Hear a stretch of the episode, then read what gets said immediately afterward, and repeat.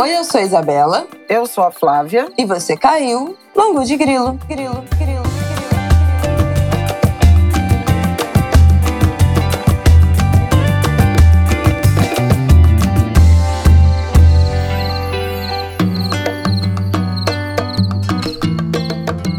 Oi, gente. Boa terça-feira para vocês. Angu de Grilo 164 está no ar, começando agora.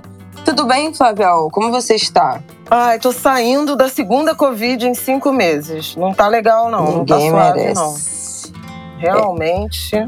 não esperava por essa. Esperava que, no mínimo, a Covid que eu tive em junho me desse uma, uma imunidade, mas não foi o que aconteceu. Não tá tão forte quanto da, da vez anterior, assim, não tive febre e tal mas estou isolada, perdi todas as comemorações do dia do samba. Yeah. Eu ia para os mini desfiles da cidade do samba, eu ia para o trem do samba ver Paulinho da Viola, não consegui fazer nada, estou bem frustrada. Ponto. Espero que a seleção brasileira não me decepcione também nessa, nesse período, né? Perdeu na sexta, eu isolada em casa, obrigando, passando raiva para ver a derrota do Brasil, dos reservas, para Camarões. E agora, hoje, quando vocês tiverem ouvido o Angu, a gente já saberá o resultado de Brasil uhum, e Coreia. Dessas oitavas. Vamos ver. A gente está gravando no domingo. A gente está gravando no domingo. É, por causa da Covid da minha mãe, não vai ter nossa análise dos sambas com Aida no, nesse, nesse episódio. Ficou para semana que vem. Então, mais uma semana aí, aguardem Angulhas, que a gente está gravando no domingo. Então, agora Martin está com Aidano para a gente gravar, então não deu para trazer esse tema hoje aqui. Mas hoje a gente vai falar, vamos lá. Vamos falar dos protestos do Irã, dos protestos da China. Tem novidades em relação àquela história que a gente falou aqui, relembrou no ângulo de grilo passado, do assassinato, né, da Massa Amini. A Polícia da Moralidade no Irã foi extinta ao que tudo indica, vamos ver isso. Muitos protestos na China em relação à política da Covid zero, também vamos falar mais um pouquinho disso. No segundo bloco, a gente vai falar de novos dados que saíram do nosso glorioso IBGE sobre pobreza no Brasil. Temos essas informações, nossa comentarista, nossa Flávia Ol, nossa especialista vai tratar um pouco disso. E por fim, uma história tenebrosa que está assombrando, eu acho que todo mundo durante a semana, que um menino de quatro anos, Aió, teve o rosto tatuado numa pessoa sem autorização dos pais, sem conhecimento dos pais, uma pessoa desconhecida. E agora a família está atrás dessa pessoa, né, que, que, que tatuou o rosto do filho, de, do filho deles sem autorização. Uma história, assim, que tem muitas nuances, mas trataremos disso no, no terceiro bloco desse episódio. Vamos engrossar é, a campanha de tentar descobrir quem é essa pessoa que foi tatuada com o rosto do Ayó. É isso, gente. Vamos para esse ângulo de grilo. Bom, vamos começar esse, é, esse bloco 64, que vai ser um geralzão protestos, né? Irã e China. Fazendo uma correção, né, Flavião? Você queria fazer um adendo aí do episódio passado? Fala. É, no episódio passado, quando a gente falou de, de Copa e da seleção inglesa que se ajoelha, assim como os jogadores todos da Premier League, eu fiz uma referência a ser uma manifestação de protesto com origem no basquete americano, mas na verdade é no futebol americano, né, na MF, NFL. Nossa queridíssima Winnie Bueno, que é uma angulha muito, muito leal, foi que me chamou a atenção para essa referência equivocada que eu fiz ao basquete, mas lembrando, o gesto pioneiro foi do Colin Kaepernick, jogador da, da Liga de, de Futebol uh, Americano, em 2016. Portanto, numa onda de protestos contra a violência policial muito anterior a George Floyd. Né? Uhum. Ele primeiro se sentava e não cantava o hino em, em protesto contra essa violência policial. Foi indagado e disse que era por isso, ele não se levantaria para cantar o hino de um país racista, violento com os negros. Na sequência, ele mudou para se ajoelhar, teve o apoio do Obama, né, então, então presidente, e foi repudiado pelo Donald Trump, então candidato à presidência americana. Foi antes da eleição do Trump, que inclusive fez uma referência dizendo: se não tão quem não estiver satisfeito deve ir embora, não é bem-vindo no, no país. Enfim, numa declaração supremacista né, do, do Trump, que não chega a causar nenhum tipo de estranheza. Agora, quando em 2020 tem o assassinato do George Floyd, isso ganha uma escala e o Colin virou a grande referência né, desse gesto, de se ajoelhar em protesto. E aí isso se espalhou por outras, uhum. outras ligas e inclusive internacionalmente, como tem acontecido no futebol, no, no soccer, né?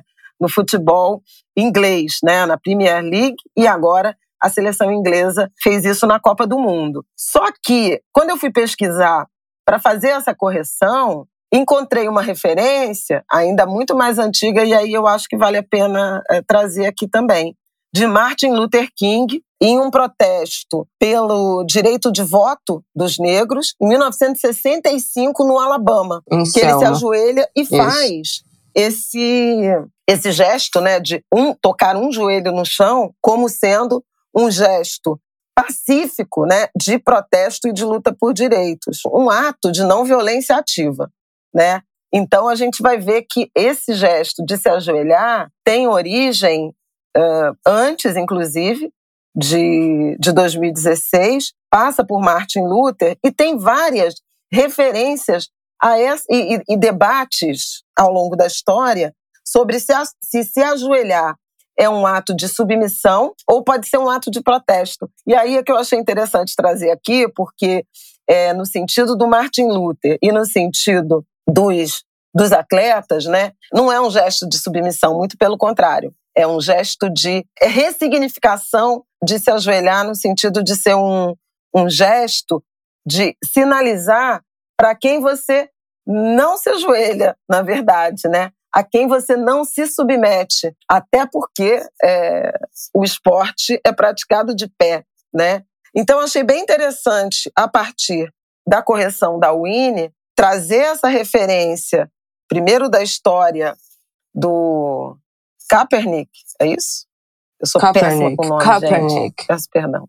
Eu achei interessante, então, trazer a referência a partir do pioneirismo né, do Kaepernick na, no esporte, mas lembrar de reflexões, de um ato, pelo menos um, né, anterior, depois por várias vezes, né, o movimento dos direitos civis, é, as marchas que Martin Luther King liderou, elas tinham esse também esse gesto, né? Muita gente se ajoelhava ou se sentava. Isso até foi repetido nos protestos contra, contra o assassinato do George Floyd. Vocês devem lembrar disso, uma primeira fila, muitas vezes, inclusive com jovens brancos que tomaram a frente e que se sentavam quando a polícia se apresentava numa posição mais ameaçadora, como um gesto de manifestação de protesto enfático, político, de indignação, mas não violento, da não violência ativa, que aí a gente vai é, chegar lá em Martin Luther ou em Gandhi, né? É, com esse tipo de postura política avessa à violência, no sentido da violência, da violência, né? Então queria queria só trazer essa reflexão como esses gestos, essas simbologias elas têm história, né, e atravessam o tempo. Deixar um beijo para a Winnie, que me chamou a atenção para a referência equivocada que eu fiz na origem.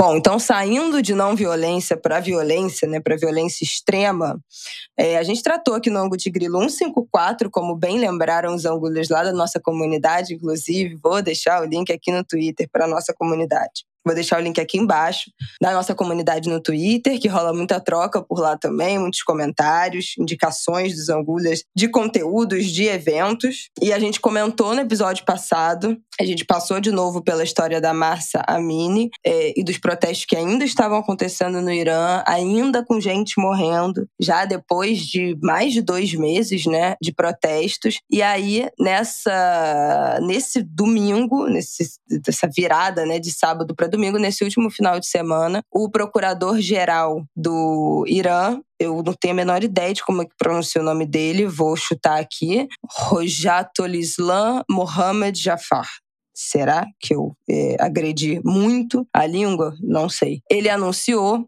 que a polícia da moralidade, né, a polícia moral do Irã, que é essa polícia que fiscalizava a obrigatoriedade do hijab, será extinta a polícia definiram, anunciaram no último sábado o fim da atuação dessa polícia moral. São quase três meses de protestos. O Ministério do Interior iraniano informou também nesse último sábado, dia 3, que já são mais de 300 mortes desde o início das manifestações, entre membros da Força de Segurança, manifestantes, membros de grupos armados, enfim. E também anunciaram, o procurador-geral também anunciou que o parlamento e outro órgão competente estão avaliando uma modificação na lei sobre a obrigatoriedade do uso do, do véu, do hijab, mas não especificou em que sentido vai ser essa alteração, essa, essa alteração, com a ideia do resultado ser divulgado daqui a 15 dias. Desde o início dos protestos, o que se sabe é que muitas mulheres iranianas pararam, né, especialmente jovens, pararam de usar o véu e também pararam de ser muitas, está cada vez mais frequente que elas não sejam abordadas pela polícia e aí algumas mulheres também já estão sendo vistas em público usando calça e jaqueta, que são coisas que também são proibidas, né, dentro do código de, de vestimenta de, é, obrigatório do Irã. E aí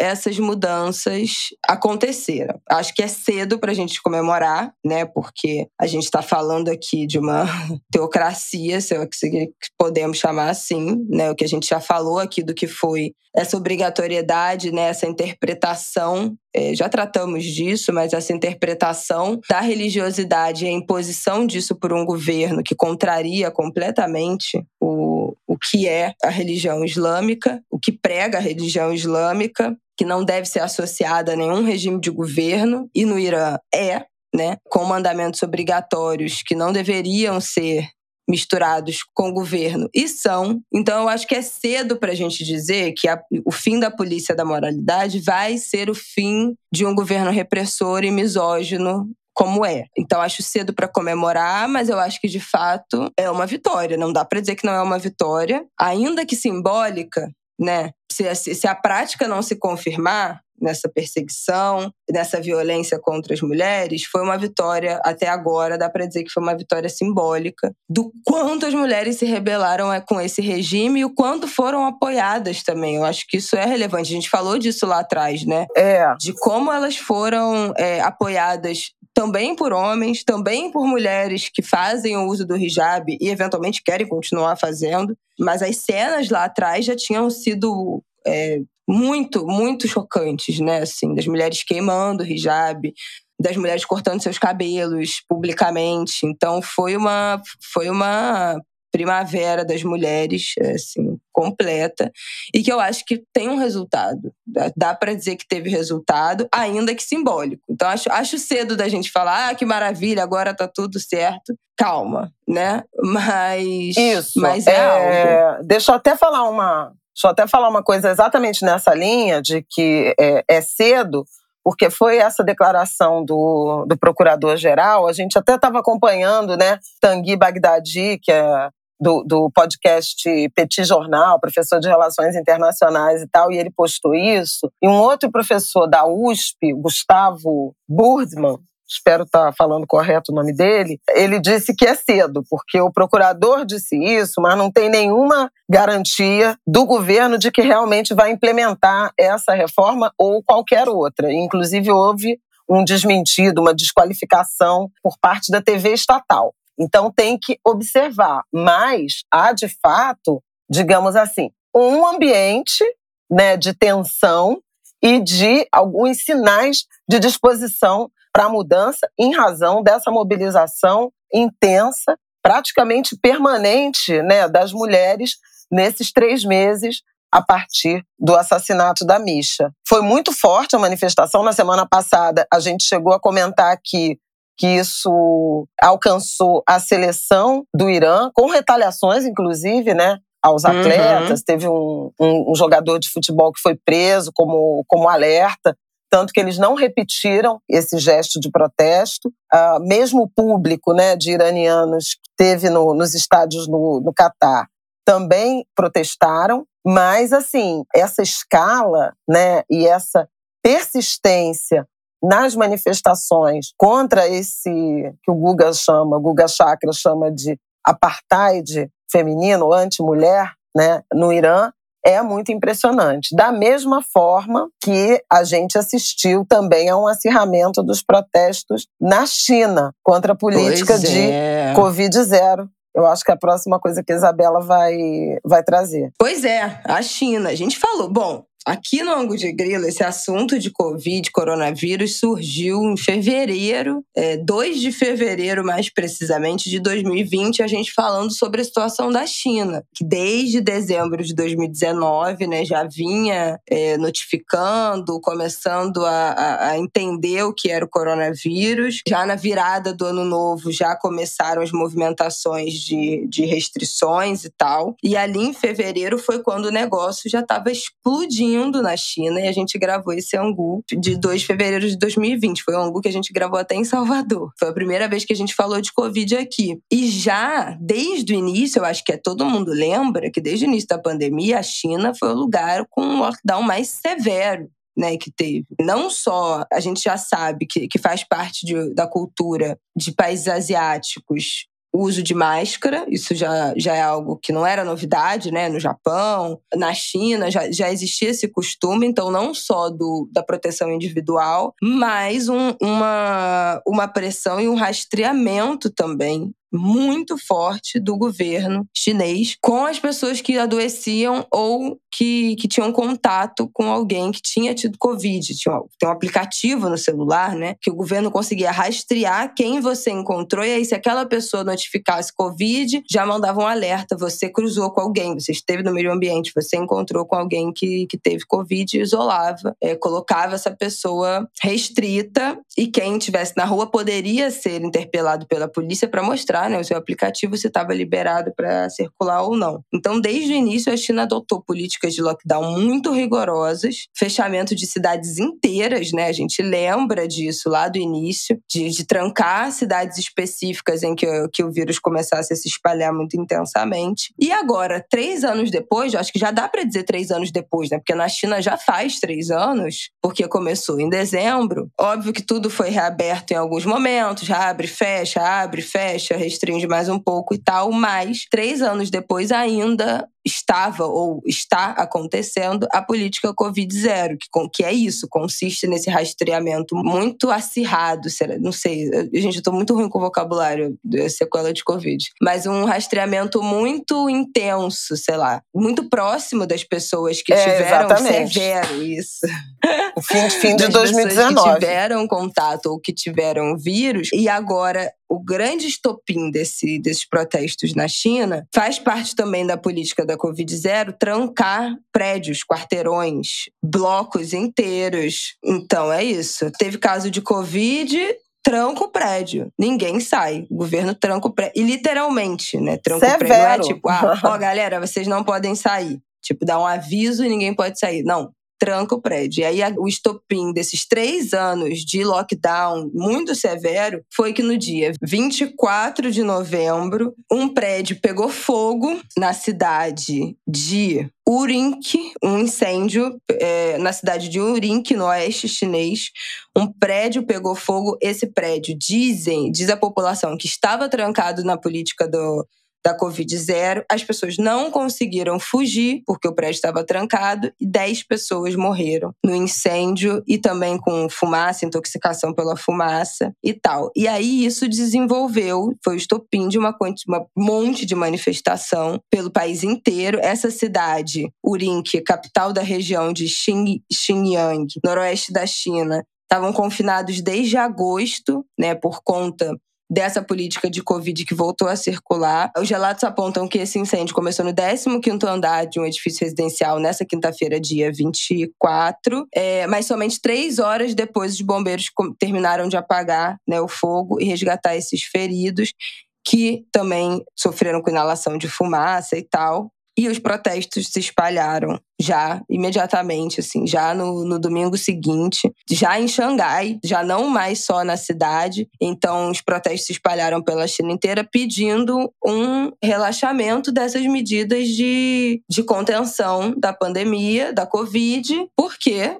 né? Três anos depois. E tudo indica também, mais um tudo indica, mas que a China vai afrouxar esses bloqueios contra a Covid depois dessas duas semanas de protesto, vai ampliar essa flexibilização. Então, mais um protesto que, que estourou pelo mundo nas últimas duas semanas e anunciou nesse, nesse último sábado, dia 3, a flexibilização dessas regras de quarentena, que a própria OMS classificavam já como insustentáveis ainda na China, especialmente depois desses três anos. É, a OMS até diz né, que os países são soberanos para impor uh, suas medidas, mas, assim, esse nível de, de rigor com que a China estava lidando com o enfrentamento à Covid, também levando em consideração que houve vacinação, mas a Coronavac, que é menos eficaz que outras, né? Eu acho que lá a política de vacinação não misturou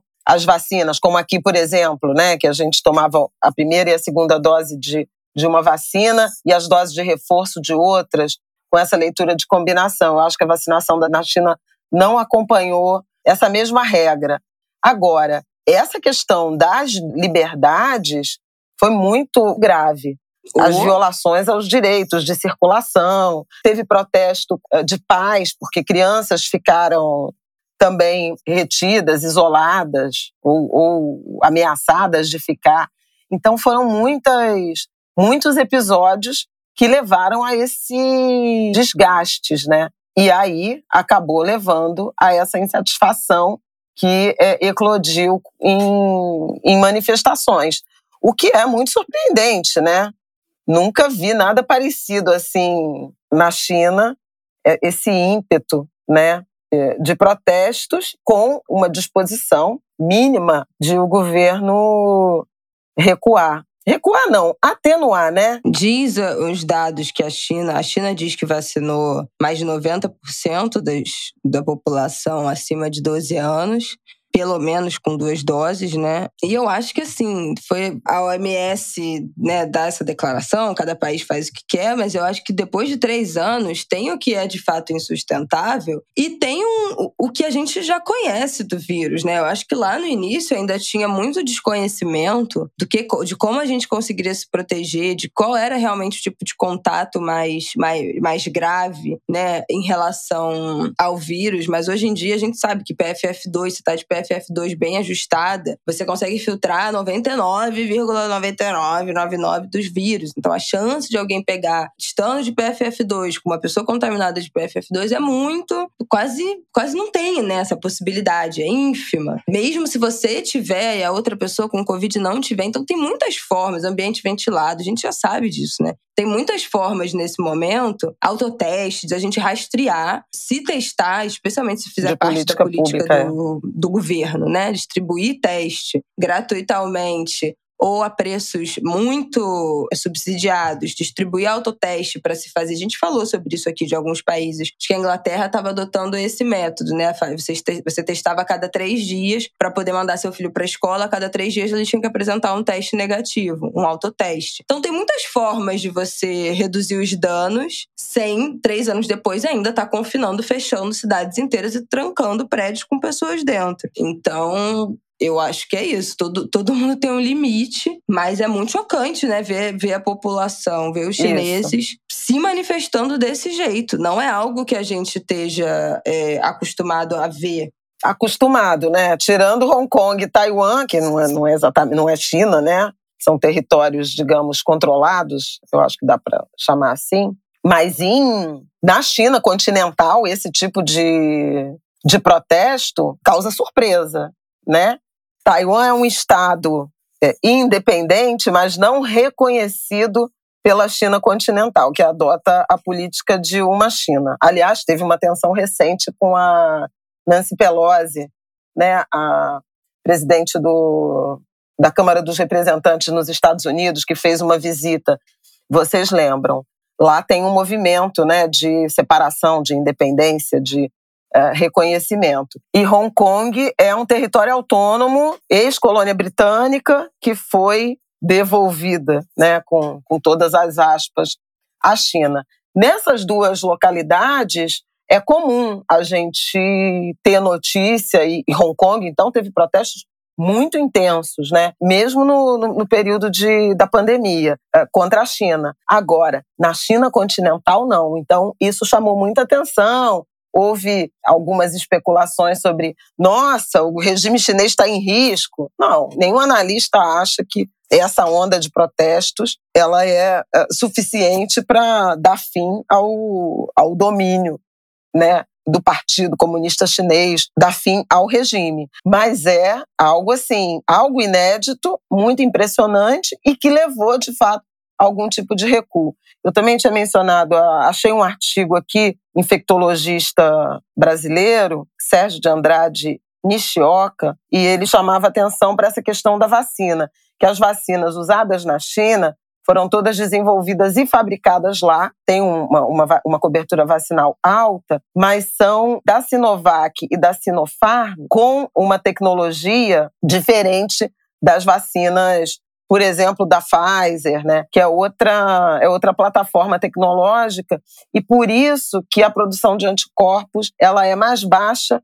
do que essas outras vacinas. Por isso que eu mencionei é, o híbrido, né, o mix, que a gente aqui, por exemplo, no Brasil tem, tem tomado. Então, a proteção ela é um pouco menor e particularmente menos efetiva com a Omicron, que é muito transmissível, né? Ela tem uma taxa de, de transmissão muito mais alta que outras variantes da, da Covid. Por isso a China insistiu é, nesse modelo, mas que não, não se aplica mais, né? É, essa é a questão.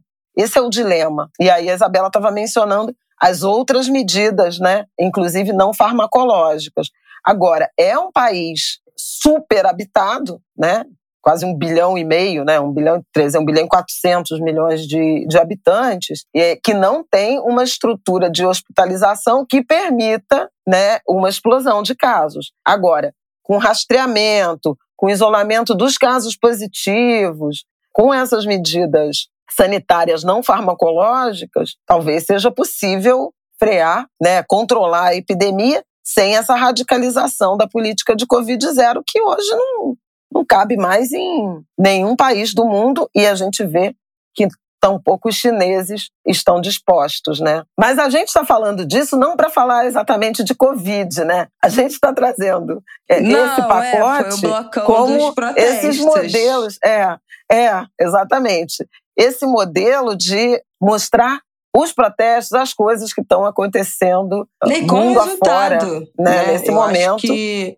Bom, a história do, do Colin Kaepernick é tenebrosa, né? O final foi que ele virou persona não grata na NFL. Ele é, hoje em dia, ele é ex-jogador. Ele, não, ele nunca mais conseguiu recuperar a carreira dele. Ele foi absolutamente queimado depois desse, desses protestos que ele fez. Mas o caso do Irã e da China, a ideia era falar: ó, as pessoas estão se manifestando e estão tendo seus resultados. E eu acho que nesses dois casos, cabe a nós ficarmos de olho, porque uma coisa é o que se diz e outra coisa é o que se faz. Mas eu acho simbólico que esses governos, esses dois governos que são tão, né, rédea curta, para usar um, um, eufemismo, tenham se manifestado já voltando atrás das suas próprias políticas de Estado em resposta favorável aos manifestantes. Então, óbvio que a gente tem que ficar de olho na prática, mas simbolicamente, quando, né, que esses governos dão o braço a torcer em alguma coisa? Nunca. Então, já pois são é. conquistas relevantes. Então, acho que é isso que a gente queria tratar. Bom, vamos para o nosso próximo tópico? Nosso próximo bloco?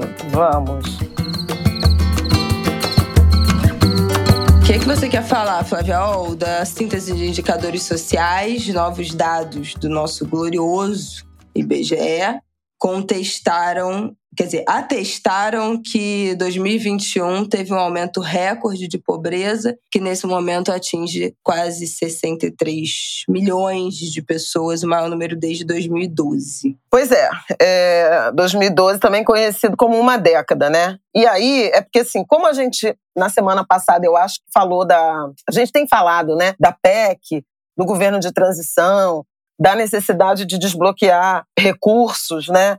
Do teto de gastos para viabilizar o Auxílio Brasil de 600 reais, mais 150 reais que que Lula se comprometeu na eleição a pagar por criança de famílias, criança com menos de, de seis anos, o IBGE divulgou esses dados né, de pobreza e desigualdade com base na, na síntese de indicadores sociais, que é, na verdade, são dados da, da PNAD, da Pesquisa Nacional por Amostras de Domicílio, e aí dá a medida do tamanho da crise, né, da, da crise social uh, brasileira, do agravamento dessas condições de vida, mas eu queria juntar com isso o relatório do Tribunal de Contas da União, que também dá a medida da irresponsabilidade fiscal na qualidade do gasto, né? Primeiramente, então, Isabela mencionou 62 milhões e meio de é, brasileiros em situação de pobreza e 17,9 milhões, 17 milhões e 900 mil brasileiros em situação de extrema pobreza. A gente pode chamar também de pobreza e de miséria, e esse dado de extrema pobreza ou de miséria, ele se relaciona intensamente com o que a gente chama de fome, insegurança alimentar é, severa, é, fome, portanto. Maior número em uma década e no ano né, seguinte ao recorde de gasto social em transferência de renda uh, promovido pelo governo Bolsonaro. Então, acho que é, quando a gente cruza esses números, né, você, você descobre que são 60 milhões né, de 2020 para 2021, a gente saiu de 50,9 para 62,5 milhões de brasileiros em situação de pobreza. De 2020 para 2021, saímos de 12 milhões para 17,9 milhões de brasileiros em situação de extrema pobreza. Essas são as linhas de pobreza e de miséria do Banco Mundial, que é uma, uma conta de 5 dólares e 50 em paridade do poder de compra para pobreza, dia, e extrema pobreza de 1 dólar e 90. Agora, repara que no ano de 2020, por conta da pandemia, quando houve a criação, né, a implantação do auxílio emergencial primeiro, e que depois vira Auxílio Brasil, do ano passado para cá, o, o governo Bolsonaro gastou 10 anos de Bolsa Família em um ano, né? Ou foram 293 bilhões de, de reais no ano de 2020. A gente já passou de 350 bilhões de reais em um ano e meio, né? Pouco mais de um ano de pandemia. Entre meados de 2020 e o, e o fim de 2021, para esse resultado. Dizer, você gastou 10 anos do orçamento, o equivalente a 10 anos do orçamento de uma política social que, quando bem calibrada, tirou o Brasil do mapa da fome e a pobreza aumentou e a miséria aumentou. Então você vê muito nitidamente que incompetência, inexperiência, arrogância, falta de sensibilidade social, elas custam muito e não trazem é, resultado, como resultado a melhora na qualidade de vida da nossa população. Como a gente, nesse momento, está debatendo se extrapola o teto, esse teto que já é um, uma ilusão, né? Uma, uma, uma, ficção, uma peça de ficção, eu chamo de cloroquina fiscal. Se extrapola o teto, o quanto extrapola o teto para instituir, ou melhor, reinstituir a política social de transferência de renda nos moldes do que tínhamos antes de Bolsonaro, né, nos moldes do Bolsa Família, que significa o quê?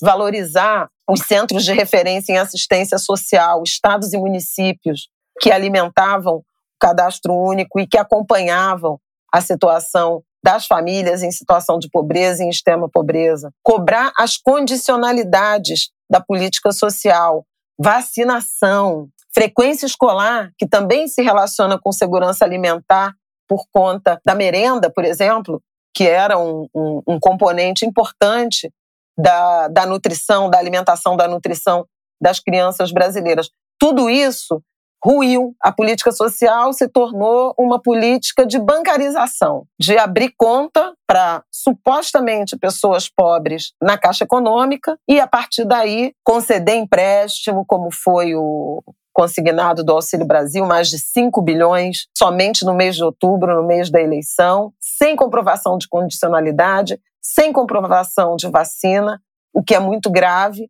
Né? Na semana passada a gente falou do, do relatório sobre a situação da, da saúde no Brasil. Toda a cobertura vacinal de todas as vacinas, ela nas crianças, especialmente nas crianças até um ano, né, as mais frágeis, elas estão abaixo da, da meta. Então eu queria trazer isso e lembrar quem são né, é, os grupos sociais mais afetados. A pobreza ela é maior entre os pretos e pardos. A linha de pobreza, que é de 29,4%, na média, ela é de 37,7% na população de pretos e pardos, é praticamente o dobro da proporção das famílias né, autodeclaradas brancas, que é 18,6%.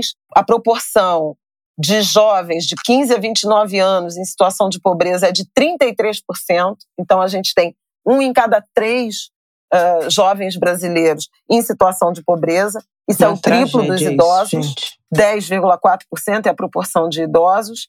62% dos brasileiros que vivem em domicílios chefiados por mulheres sem cônjuges e com filhos menores estão abaixo da linha da pobreza filhos menores de 14 anos. No Nordeste, quase metade, 48,7%. No Norte, praticamente 45%. Então, assim, a gente vê muito, muito nitidamente, né, que a pobreza tem cor, tem gênero, uhum. tem faixa etária. Entre as crianças também, a proporção de crianças menores de 14 anos, abaixo da linha da pobreza, chegou a 46,2%, também é o maior percentual é, da série histórica iniciada em 2012. A gente está falando 46%, gente, de cada 100 brasileirinhos com 14 anos, menores de 14 anos de idade, 46 estão abaixo da linha da pobreza. Isso é um, é um comprometimento do futuro desse país inaceitável, sabe? O tamanho da, da injustiça social, da tragédia social. A gente está falando de um terço dos jovens, de 15 a 29 anos. Gente que tinha que estar tá sendo preparada para a formação regular na educação, a educação profissional e a entrada no mercado de trabalho.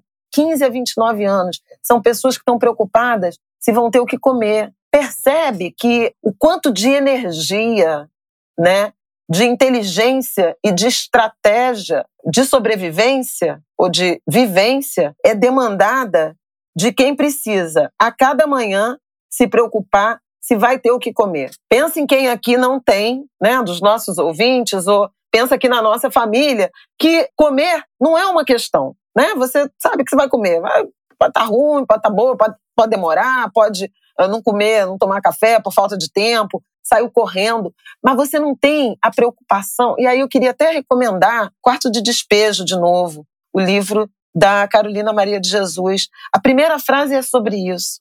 Você acorda e fala: o que que eu vou comer, o que eu vou dar para os meus filhos hoje, né? A insegurança alimentar, ela se manifesta de várias maneiras. Primeiro com substituição de alimento mais caro por um alimento mais barato, depois pela supressão de algumas refeições, depois por adultos que deixam de comer para alimentar as crianças. Então, assim, veja que o potencial. Esquece a humanidade, porque é essencialmente uma questão de, de humanidade, né? Mas mesmo se a gente pensar do ponto de vista da saúde pública, né, da gestão pública, da gestão orçamentária, isso é uma tragédia sem tamanho. Se a gente pensar do ponto de vista da produtividade da economia, quem é que consegue estudar e aprender, trabalhar Não, é e produzir com eficiência, com qualquer tipo de, de, de fragilidade no consumo, no acesso a alimentos? E a gente está falando disso. Um em cada três brasileiros, 46% das crianças, 33% dos jovens, 62% das famílias chefiadas por mulheres sem cônjuge com filho é, menor de 14 anos. Uma tragédia sem tamanho. E aí você vê um debate que fica assim: ah, será que 175 bilhões é muito? É, talvez 150, talvez 70, talvez 80. Meu Deus do céu, abram as carteiras, sabe? Abram as carteiras. Prendam essa gente que fez isso, que permitiu que o Brasil gastasse em um ano ou um ano e meio 10 anos do Bolsa Família para a gente chegar no fim de 2021 ou ao longo de 2022 testemunhando um nível recorde de população de brasileiros de todas as idades em situação de pobreza e de extrema pobreza. Essa gente tem que ser punida criminalmente. Depois não pode falar genocídio, né? Porra, se isso não for genocídio, o que que é, né? É, e essa pesquisa, os dados que você falou, obviamente, casam completamente com a pesquisa que a gente já tratou aqui no Angu, né? Quando saiu há meses atrás, que é o relatório, peraí, peraí, Inquérito de Insegurança Alimentar no contexto da pandemia de Covid. O site é olheparafome.com.br, onde tem o um relatório Isso, de 2022 e a de 2020. É, podemos deixar, vou deixar aqui também na sinopse do, do episódio.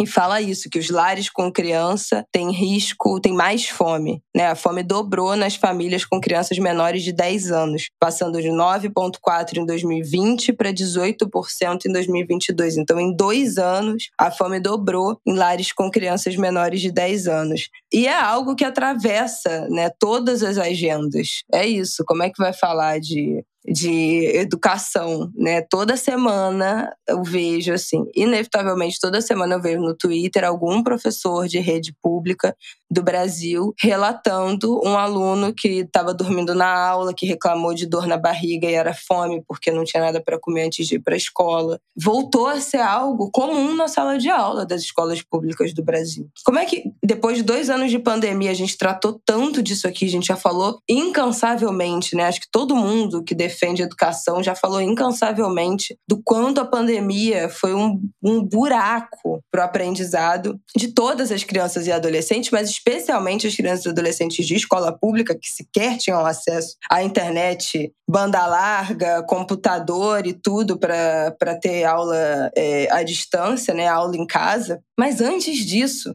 né, ainda que se tenha aula, ainda que haja aula presencial, ainda que haja estrutura na escola, professores presentes, material didático, você não aprende se você não tiver tomado café da manhã. Então, é o embrião de todas as discussões, né? Assim, de, de saúde, de educação, de trabalho. Você não trabalha, você não estuda. Você não tem longevidade, você não tem perspectiva de uma saúde. Como é que você pensa a saúde? Eu não sei como é que é a diferença de alopática para idiopática. Tem, eu não, não, vou falar isso não, mas assim, como é que você pensa a prevenção em saúde, né, uma assistência, atenção primária básica de saúde, uma prevenção de doença, se as pessoas não têm o que comer? Como é que você previne? Como é que você promove saúde sem uma alimentação mínima? Não tô nem falando de alimentação de qualidade aqui, tá? Não vou nem entrar na discussão de ultraprocessado, de excesso de sódio, não vou nem entrar nessa discussão. Ante, anterior a isso,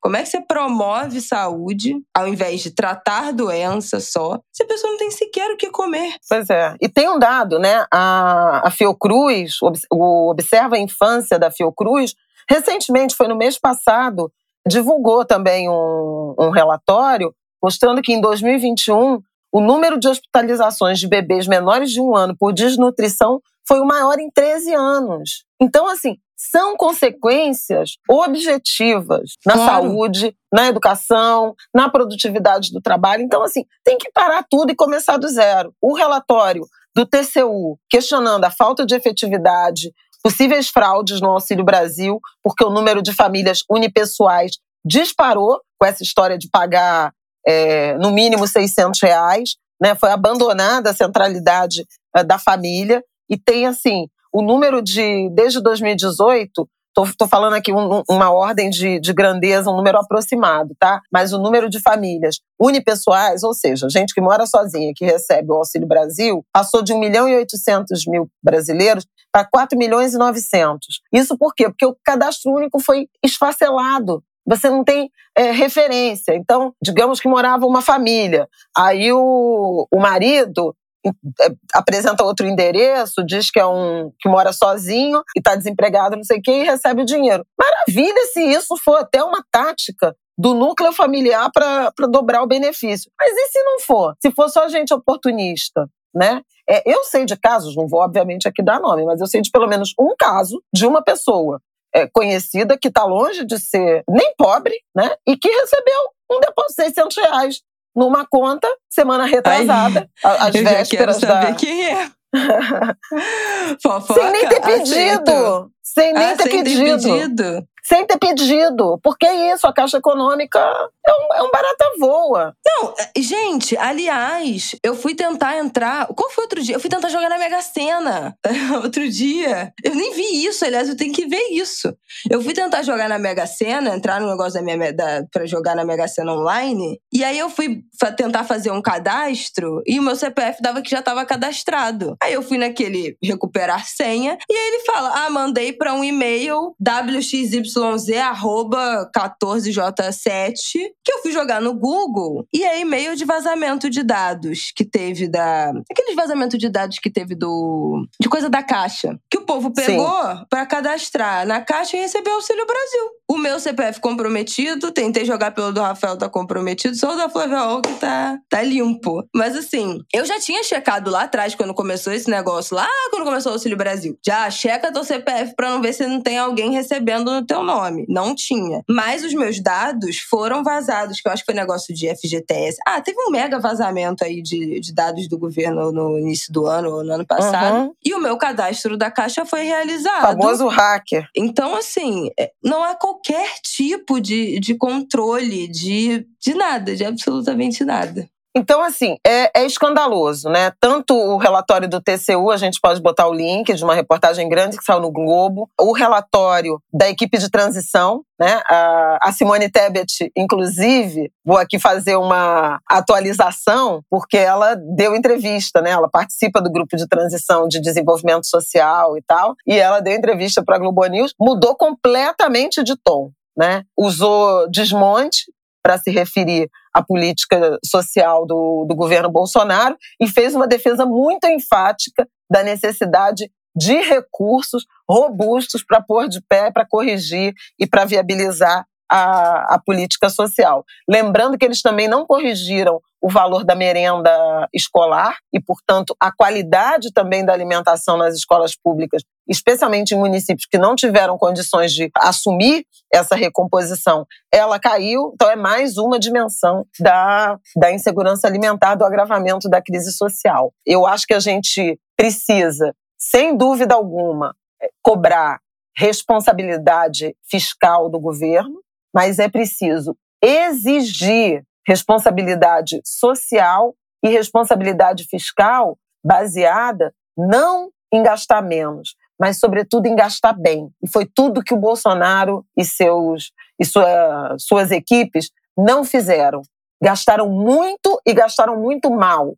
E aí tem um, um, um discurso que é permanente de chamar atenção para o excesso de gasto, mas não cobrar responsabilidade pelo gasto mal feito. Essas pessoas, elas estão produzindo morte quando fazem esse tipo de, de, de ato, de desperdício do dinheiro público, de descaso, de desprezo com a população. E a população que a gente sabe quem é, né? A pobreza no Brasil, ela tem Vou repetir: gênero, cor, faixa etária e território. É isso. Vamos para o nosso último bloco?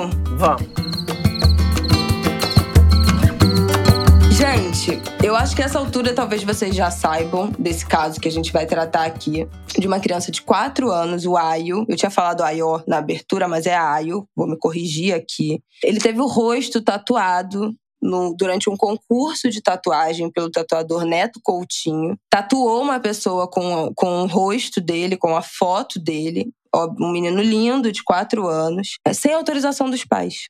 A Preta Lagbara, que é a mãe do Ayo, está denunciando a história nas redes sociais, está mobilizando as redes sociais, principalmente os Ela enfim, já tá com advogado criadores também. de conteúdo, sim, os criadores de conteúdo, personalidades negras, as páginas de jornalismo negro estão compartilhando essa história. O tatuador ganhou o segundo lugar na categoria retrato na, na Tattoo Week, numa competição, né, num, num, uma convenção de tatuagem que tem todo ano, em outubro. Essa categoria abrange tatuagens com reprodução de retratos, né? Ele ganhou o segundo lugar nessa, nessa competição com uma tatuagem. Ele tatuou uma pessoa com o rosto do Aio.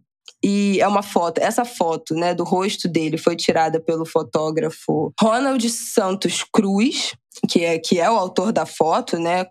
Que foi autorizada pelos, pelo, pelos pais, pela família. Eu acho que não foi esclarecido ainda exatamente. O tatuador soltou uma nota é, se desculpando, falando que ele realmente não foi atrás de saber quem era a criança, de, de, de ver se, a, se tinha autorização do, dos pais para essa tatuagem. Ele simplesmente tatuou o rosto do Aio numa pessoa desconhecida da família. Ele diz que não sabe quem é a pessoa que ele tatuou, que ele não tem o nome dessa pessoa, que ele não sabe quem é, o que todo mundo contesta, porque todo tatuador precisa. Vários tatuadores já se pronunciaram também, falando que os tatuadores precisam fazer uma anamnese do, da pessoa, ver se a pessoa não tem nenhuma doença prévia, nada que, que, que pode configurar uma dificuldade de cicatrização, alguma infecção pelos materiais que são perfurocortantes, né? Você tatua com agulha. Então, tem uma, uma anamnese que precisa ser feita nessa pessoa ser tatuada, especialmente num concurso de tatuagem, né? Que a pessoa vai ter a sua pele exposta para ser votada e o tatuador ser repremiado. O tatuador, o Neto, diz que ele não ganhou prêmio em dinheiro, que ele ganhou foi um troféu, então que ele não teve vantagem financeira fazendo essa tatuagem. E a família está atrás de quem foi essa, de quem é essa pessoa. A princípio, tudo indica que uma pessoa branca que está carregando o rosto do filho deles né, de quatro anos, na pele, sem autorização dos pais. Olha, gente, é uma coisa assim. Tem tantas nuances nessa história. A Preta Lagbara é uma, é uma Yalorixá, então tem um ponto de vista afro-religioso dessa história, que também está sendo muito falado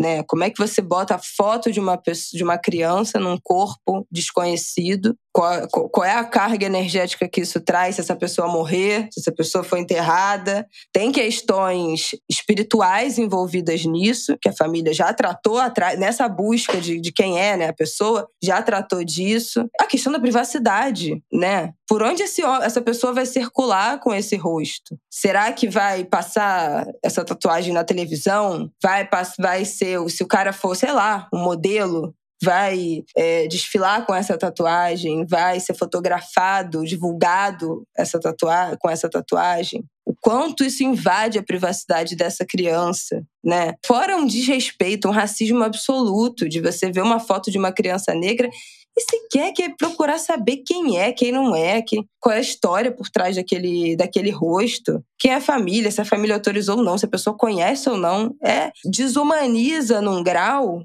que é isso, a criança não, não precisa de, de autorização, não precisa de raiz, é uma criança pública, né? É uma imagem pública. Não, não, é, eu... não há qualquer tipo de preservação de respeito à humanidade ou ao direito de privacidade dessa criança, que é direito, né? Voltamos a lembrar. Ao di aos direitos, né? Aos direitos, é... que são direitos, Isso não são acho... privilégios, né? Importante, de novo, dessa diferenciação. Essa criança tem direito à privacidade, tem direito de ser protegida, de não ter a sua imagem é, exposta num corpo desconhecido, sem que os pais tenham autorizado. Então, assim, é uma história história que tem, tem muitos níveis e muitas nuances de violações. É, muitas é, camadas. Ela é abusiva camadas. em muitas camadas. É, é impressionante. Mas ela é muito racista e muito exemplar da objetificação dos corpos negros, inclusive das crianças negras. Uhum. Isso é, acontece e é possível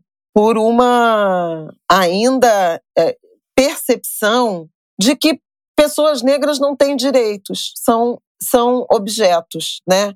São mercadorias.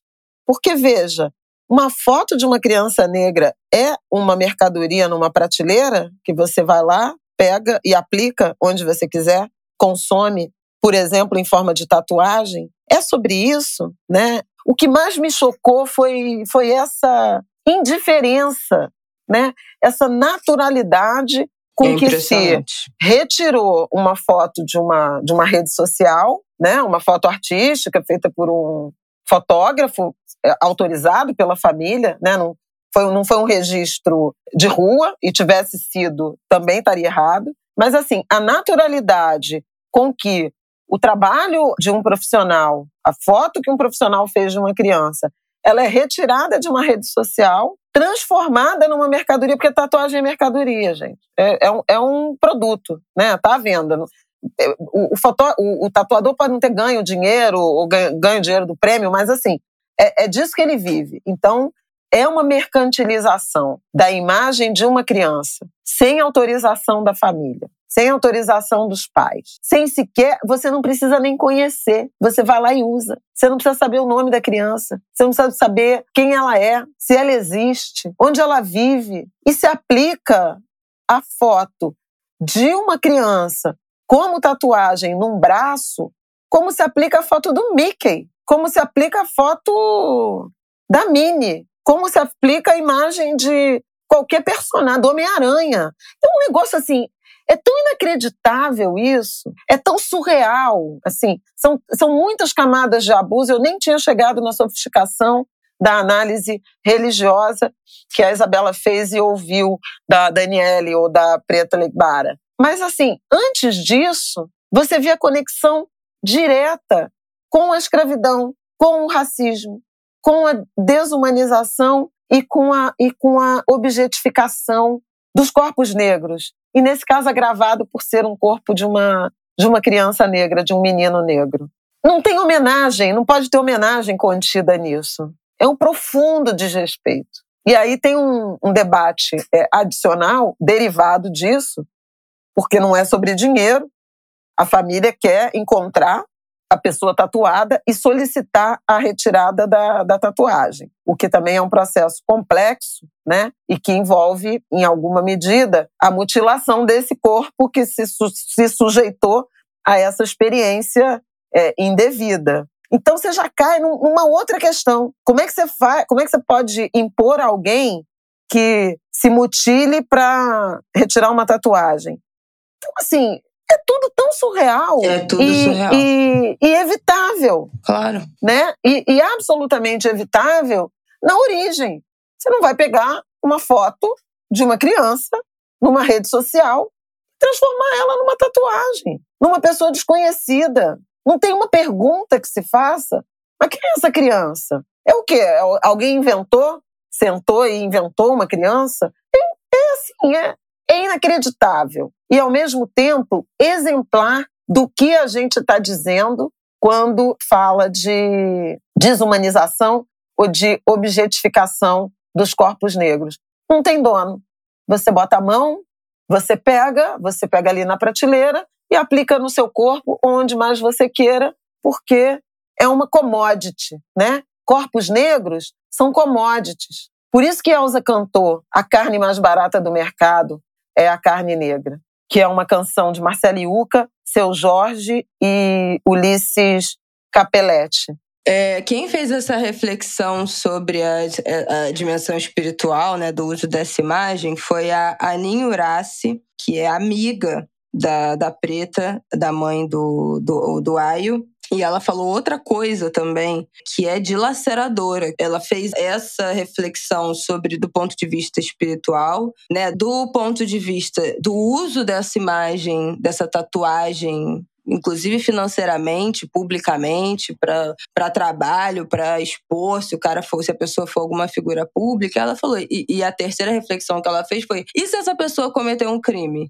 O que, que vai ser um marcador de identificação desse criminoso? Vai ser a tatuagem desse menino negro, que não foi autorizada de estar nesse, nesse corpo e será um marco de identificação dessa pessoa num caso, se, se algo acontecer. Então, assim, são muitas camadas, é muita desumanização, assim, eu acho. Esse caso é, é tenebroso. É, o tatuador soltou uma outra nota hoje ou ontem, né, do, nesse último final de semana, falando que conversou com, com a Preta Lagbara e, e pediu desculpas para ela diretamente, que vai ajudar é, a achar essa pessoa, enfim. Blá, blá, blá, blá, blá, blá, blá, banana não tem caroço. Tem uma reflexão também do fato dele ser um homem pardo ou negro, eu não sei como ele se, se autodeclara, mas pecou, né? Assim, não, não dá para dizer que não, que não errou como foi, foi leviano no, no próprio trabalho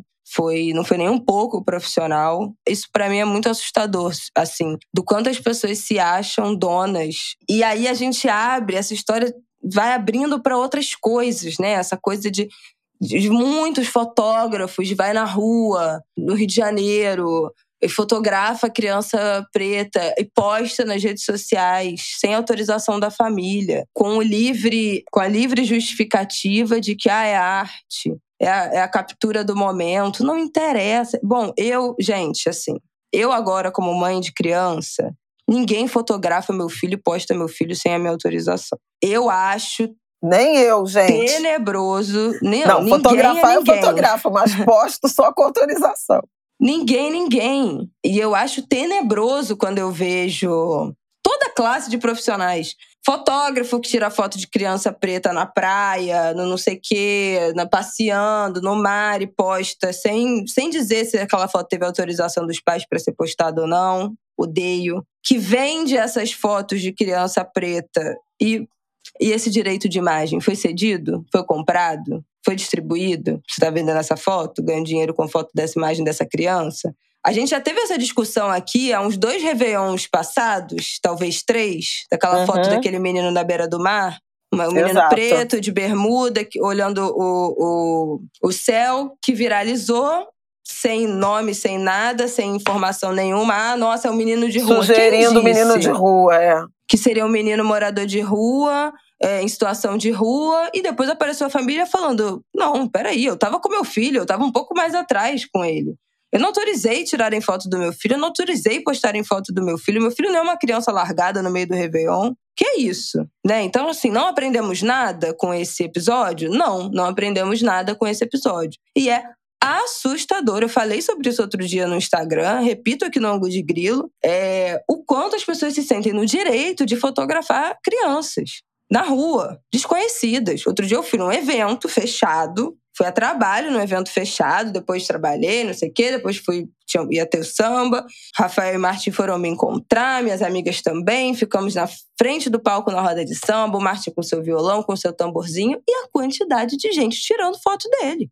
Sem, o menor, sem a menor cerimônia. Aponta o celular e começa a gravar uma criança desconhecida. E assim, faço uma vista grossa porque, ah, né, porque eu preciso escolher as minhas batalhas. Basicamente é isso. Então, uma galera eu vi filmando um pouquinho, tirando foto, não sei o quê, porque, ai, que fofinho ele tocando violão, ai, que fofinho ele interagindo com o samba. Realmente é muito fofinho, meu filho é lindo, graças aos orixás. É... Mas teve uma mulher que ficou parada, parada, na diagonal dele, parada com o celular filmando. E eu fiquei olhando, eu fiquei olhando, eu fiquei olhando, e a mulher não parava de filmar. Eu tive que sair de onde eu estava, me prostrar na frente dela, para ela se tocar e parar de filmar meu filho. E ela ficou tão constrangida que ela sumiu. Ela sai, ela parou e aí ela percebeu, né? Porque eu parei na frente dela e olhei para não ter que falar nada. Não, não, não, não trabalho com palavras, apenas com, com gestos. E aí ela ficou constrangida, sumiu do lugar. Porque é isso, quem te dá o direito de fotografar uma criança que você não conhece? E é muito doido, porque aí eu comentei é, isso com uma, com uma amiga minha que tava lá. É, eu falei, porra, a mulher ficou tirando, filmando Marte. Ela, ah, amiga, mas eu acho que eu já filmei crianças também, fofinhas assim. Aí, aí antes de terminar a frase, ela acha, mas acho que eu não deveria, né, ter feito isso. Eu falei, bom, melhor não. E aí depois chegou uma foto fotógrafa para eu, eu, saí com o Rafael, ele ficou com o Martin ficou com essas minhas amigas, chegou uma fotógrafa do evento para tirar a foto deles e perguntou se podia tirar foto do Martin. Aí essa minha amiga falou: "Não, não, a mãe dele não deixa". Mas era uma foto Polaroid, não, a foto vai ficar com vocês. Aí eles tiraram. Mas assim, a gente faz umas coisas sem pensar no quanto a gente está invadindo a privacidade dessas pessoas. E, gente, de criança. Ninguém tem esse direito de fazer isso. É isso. Porque criança tem direito à privacidade, tem direito ao próprio espaço. Você não ficaria parado três minutos com o celular na cara filmando um adulto. Por que, que você faz isso com uma criança? Entendeu? Para mim, esse tópico é muito sensível, porque não foi a primeira vez. A imagem do Martin, para mim, é algo sagrado. Então, eu demorei muito para postar a foto dele. Eu lembro que a primeira foto que eu compartilhei dele no WhatsApp quando ele nasceu, eu botei uma marca d'água, assim, não postar. e mandei para as pessoas. É, já me já me emputeci com com Instagram de, de revista enfim, feminina que compartilhou um post meu sem a minha autorização, que tinha uma foto dele. E compartilhou, assim, 300 mil seguidores, sei lá, 400 mil seguidores a revista tem. Pega um post que eu faço na minha rede, na época não tinha, sei lá, tinha 80 mil pessoas na minha bolha faço esse post e a revista compartilha para seus 400 mil seguidores com uma foto de um menor de idade sem autorização da mãe achando que, ah, não, porque ah, vai dar visibilidade, ela trabalha com números, com influência, então deve ser, deve ser muito bom fazer chegar em mais pessoas. Isso não me interessa com a imagem do meu filho. Eu não uso a imagem do Martin para trabalhar, para nada, né? Meu trabalho não. Ele não faz parte do, do, do meu trabalho de exposição nas redes sociais. É outra coisa. É, e eu fiz a revista tirar. Apaga, eu não autorizei vocês usarem a imagem do meu filho. Então, eu não autorizo. Se há alguma dúvida ainda, se você que estiver me ouvindo, quiser um dia compartilhar. Uma coisa é compartilhar um post que eu fiz, né? Tá nos stories, não sei o quê. Mas assim, pegar a foto do meu filho, salvar e postar você na sua rede, sem minha autorização, sem me conhecer, a resposta é não. Toda semana chega convite, é, proposta de orçamento para publicidade para o Martin aparecer. Eu não faço. Meu filho não faz publicidade, eu não tenho direito, eu não me acho no, no direito, até hoje, de decidir pelo uso da imagem dele, por ele né? Sei lá se ele vai querer ser uma, ser uma criança pública, uma figura pública, eu não sei, entendeu? Então eu não me vejo no direito de tirar a imagem dele da zona de, da imagem do meu filho para a criação de uma persona Marte nas redes sociais. Não há, não, não. Eu não consigo. Para mim isso é muito sério. Então assim, essa história me desespera. Para mim é uma coisa desesperadora a perspectiva de ter a foto de um filho tatuado num desconhecido que você não sabe quem é, o uso da, sua, da imagem da sua criança desse jeito, que fere tantos direitos, tanto direito de privacidade, direitos estabelecidos pelo ECA, pelo Estatuto da Criança e do Adolescente, tanto quanto os direitos espirituais do divino de uso dessa, dessa energia. Então, cara, essa história, assim, foi uma das piores coisas que eu vi nos últimos tempos. Simbolicamente, uma coisa horrível, um racismo sem tamanho. Eu espero muito que encontrem essa pessoa e que ela, de, de, enfim, de bom grado, decida pela retirada dessa tatuagem. Porque tudo indica, o que eu já li também de especialistas, de professores de direito, de advogados em relação a isso, que o Estado não vai condenar a obrigação de uma pessoa de se mutilar para a retirada dessa, dessa tatuagem, que é um. Isso. Que é um caberia, impasse, caberia né? uma ação por dano moral, né? Mas não de obrigatoriedade de retirada. Pois é, pecuniário, mas não é um crime pecuniário, né? Então é muito difícil. É muito, é difícil, muito é muito duro. É muito é duro. Muito triste. Muito triste. Ah, é isso, E gente. fica aí, por fim, né, alguma reflexão sobre uma autorregulação, né, gente? Um código de conduta. Que eu acho assim, que tem o cliente, tem, tem o tatuador e tem o evento. Né? Uma Claro. cadeia, assim, todo mundo, todo mundo ignorou. Né? Em nenhum momento passou pela cabeça de alguma dessas figuras envolvidas nessa cadeia de erros que não seria Não possível usar a foto de uma criança negra, ou uma criança Não qualquer, pode. mas é que é, é difícil imaginar que ia- ia- iam fazer isso com uma criança loura, sabe? Porque essa mercantilização, né, essa objetificação, ela é Claro. muito característica dos exotismo, é o nossos fetiche. corpos, né? Né, do corpo preto. Eventualmente também é com os indígenas. fetichização desse corpo. É o exotismo, é o que é exótico. Né? O menino preto, retinto, com aqueles olhos.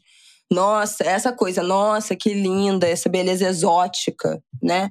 Então tem o, o quê de exotismo que também é isso, né? Muitos indígenas. Quantas tatuagens a gente também já não viu, de especialmente de indígenas americanos, né? Estilizadas no estilo dos indígenas norte-americanos. Coisa horrorosa. uma Bom, aí entra em outro debate de apropriação, não vou entrar nessa, mas mas assim, gente, eu acho que é isso, autorregulação também, assim. Saibam o que, que vocês estão tatuando na pele de vocês. Questionem se vocês virem fotógrafos, qualquer tipo de profissional, médico. Médico adora postar foto também com, com criança, com criança preta, com criança pobre, para falar que, nossa, olha eu aqui atendendo aqui no SUS, eu fazendo caridade. Odeio, odeio, odeio, odeio, odeio, odeio, odeio. Posso falar? Odeio essa exposição dos médicos em relação aos seus pacientes. Isso era uma coisa que eu brigava muito com o Rafael, que postava foto do exame das pessoas pra. Ah, médico, né? Pra falar ali no clubinho dos médicos, postava story de exame, postava story de não sei o quê. E toda vez eu falava: para de postar isso, para de postar as pessoas. Vai que alguém vê. Vai que a família, isso é violação de privacidade. É uma coisa que é tão naturalizada que as pessoas não pensam no que elas estão fazendo. Não pode, não pode, não pode postar foto das pessoas sem autorização, não pode postar exame das pessoas sem autorização. Ah, mas não tá vendo a cara, tá de lado, não interessa. Quem é da família identifica. As pessoas sabem quem é o parente. Se fosse o marido de lado, de costas, tu não conhece, não interessa, entendeu? Então, assim, não postem foto de ninguém sem autorização das pessoas, especialmente de crianças. E mesmo se os pais derem autorização, considerem não postar. Porque eu já vi médico, ah, com foto com criança, pobre, não sei o quê, preta, nanana. ah, nossa, foto autorizada pelos pais. Mas tá postando para quê? Qual é o seu ganho de, de imagem com essa foto, entendeu? O que, que isso agrega ao seu perfil? Uma foto com uma criança preta que você mal conhece. Então me incomoda profundamente. Ah, vai fazer trabalho voluntário na África. Bom, essas fotos aí não preciso nem falar, né? Vai para país africano fazer trabalho voluntário e fica postando foto com criança preta. Ah, meu Deus, tô aqui na construção de não sei o que, não sei o que lá. Gente, não faça isso. Não faça isso. Preserve imagens de crianças. Nem autorização dos pais. Não poste. Se você não for uma conhecida, não poste. Viva a sua vida offline e use as suas redes para postar a sua imagem e de outros adultos. Poupem as crianças disso. Pelo amor de Deus. É isso. Acabou. Quero mais falar disso que me dá ódio. Ah, é isso. Angulers. Boa semana para vocês. Acabou nossos assuntos? Acabaram nossos assuntos? Acho que sim, Eu né? acho que sim, né? Vamos ver, né? Se vai ter jogo sexta-feira. A gente tá gravando domingo, sabe-se lá. Não, vai ter. Não, não sabemos se É. o Brasil vai estar. Ou melhor, É. a essa altura, todos já. Já sabemos. Já, Já sabemos, né? Já mas saberemos, Nesse momento da mas- gravação, não.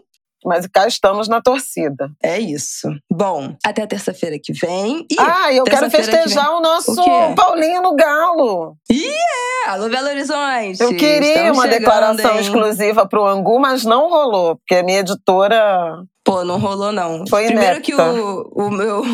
O meu entrevistado estava dormindo quando eu fui na casa dele e o meu filho não largava de mim um segundo. Então, não rolou essa declaração, mas vem aí. E alô, Belo Vamos Horizonte. tentar. Vamos, perce vamos chegando. perseverar, mas estaremos cada vez mais frequentes no circuito Pois é, nós temos. Rio Você BH. sabia que Minas é o nosso terceiro estado com mais ouvintes? Não, Minas está Não, tem- empatado com. Belo Horizonte está empatado com Salvador. Com Salvador. Ah, bom, que eu É já ia falar. Rio- Peraí. Não, é Rio, São Alô, Paulo. Salvador. Rio, São Paulo, Salvador e Belo Horizonte empatado. Então, então. Vamos lá, Então- torcida do Galo, chamando aí gente pro Angu. Pois é, gente. Vamos prometer. Ah, quem sabe então?